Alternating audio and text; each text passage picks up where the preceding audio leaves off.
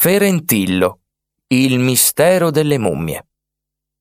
In Valnerina, non lontano dalla spettacolare cascata delle Marmore, c'è un paese diviso in due dal fiume Nera. Fondato dal re longobardo Liutprando, il paese si chiama Ferentillo ed è composto dai piccoli borghi di Matterella e Precetto. Ciascuna frazione si arrampica su un colle e su quel cucuzzolo ha il proprio castello. Dalla piazzetta di Precetto si sale un vicolo che arriva fino alla chiesa di Santo Stefano, proprio sotto la rocca. La cripta della chiesa ospita il singolare, quanto inquietante, Museo delle Mummie. Lì dentro si trovano venticinque corpi mummificati, perfettamente conservati con abiti, denti, persino barba e capelli, oltre a più di duecento teschi. Nel millecinquecento si usava seppellire i morti nella cripta. Non si trattava di nobili, bensì erano gli abitanti stessi del paese. Fu Napoleone, trecento anni dopo, che vietò questa pratica.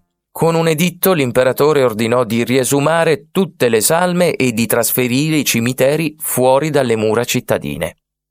Immaginate allora lo stupore dei monaci di Ferentillo quando scesero nella cripta dell'antica chiesa e si trovarono di fronte tutte quelle mummie. Com'era stato possibile? Come avevano fatto quei corpi a conservarsi così bene? Secondo recenti studi, nella cripta sarebbe presente un microorganismo in grado di essiccare i tessuti mantenendoli così a lungo nel tempo. Anche il particolare terreno e l'aria che filtra nel sottosuolo avrebbero contribuito al processo di mummificazione. Sull'identità delle mummie vi sono molte ipotesi, ma dai tratti del volto rimasti ancora evidenti alcuni potrebbero riconoscere i propri antenati. Una mummia sarebbe quella di Severino il Gobbo. Fu un giovane del paese che per via di quell'infelice gobba trovò conforto solo presso il curato. Si narra che una notte in cui pure la luna si nascondeva tra le nuvole, Severino abbia incontrato un uomo lungo i vicoli bui del borgo. Quel tizio aveva un cappellaccio calzato fino agli occhi e il corpo era avvolto in un tabarro, il tipico mantello nero lungo e pesante. Quella figura tenebrosa propose a Severino di seguirlo, in cambio avrebbe alleviato la sua infelicità. Il giovane certamente era gobbo, ma mica fesso.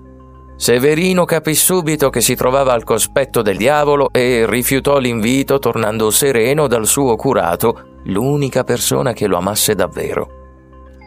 Un'altra mummia del museo si dice sia quella del campanaro. Una domenica, mentre suonava le campane, il giovane si sporse troppo per guardare la bella Agnese di cui era innamorato e precipitò dal campanile. Tra quei corpi scheletrici c'è anche un avvocato del borgo che morì pugnalato a tradimento da un amico, e c'è pure l'amico traditore, ucciso dall'avvocato prima di morire. Due sposini cinesi, arrivati forse in pellegrinaggio, contrassero la lebbra che colpì l'Italia nel millesettecentocinquanta. Morirono a Ferentillo sulle scale della chiesa e furono così sepolti nella cripta. Gli sposini ora sono due mummie dagli evidenti tratti asiatici. All'ingresso della cripta si leggono queste parole: oggi a me, domani a te. Io fui quel che tu sei, tu sarai quel che io sono. Pensa, mortal, che il tuo fine è questo, e pensa pur che ciò sarà ben presto.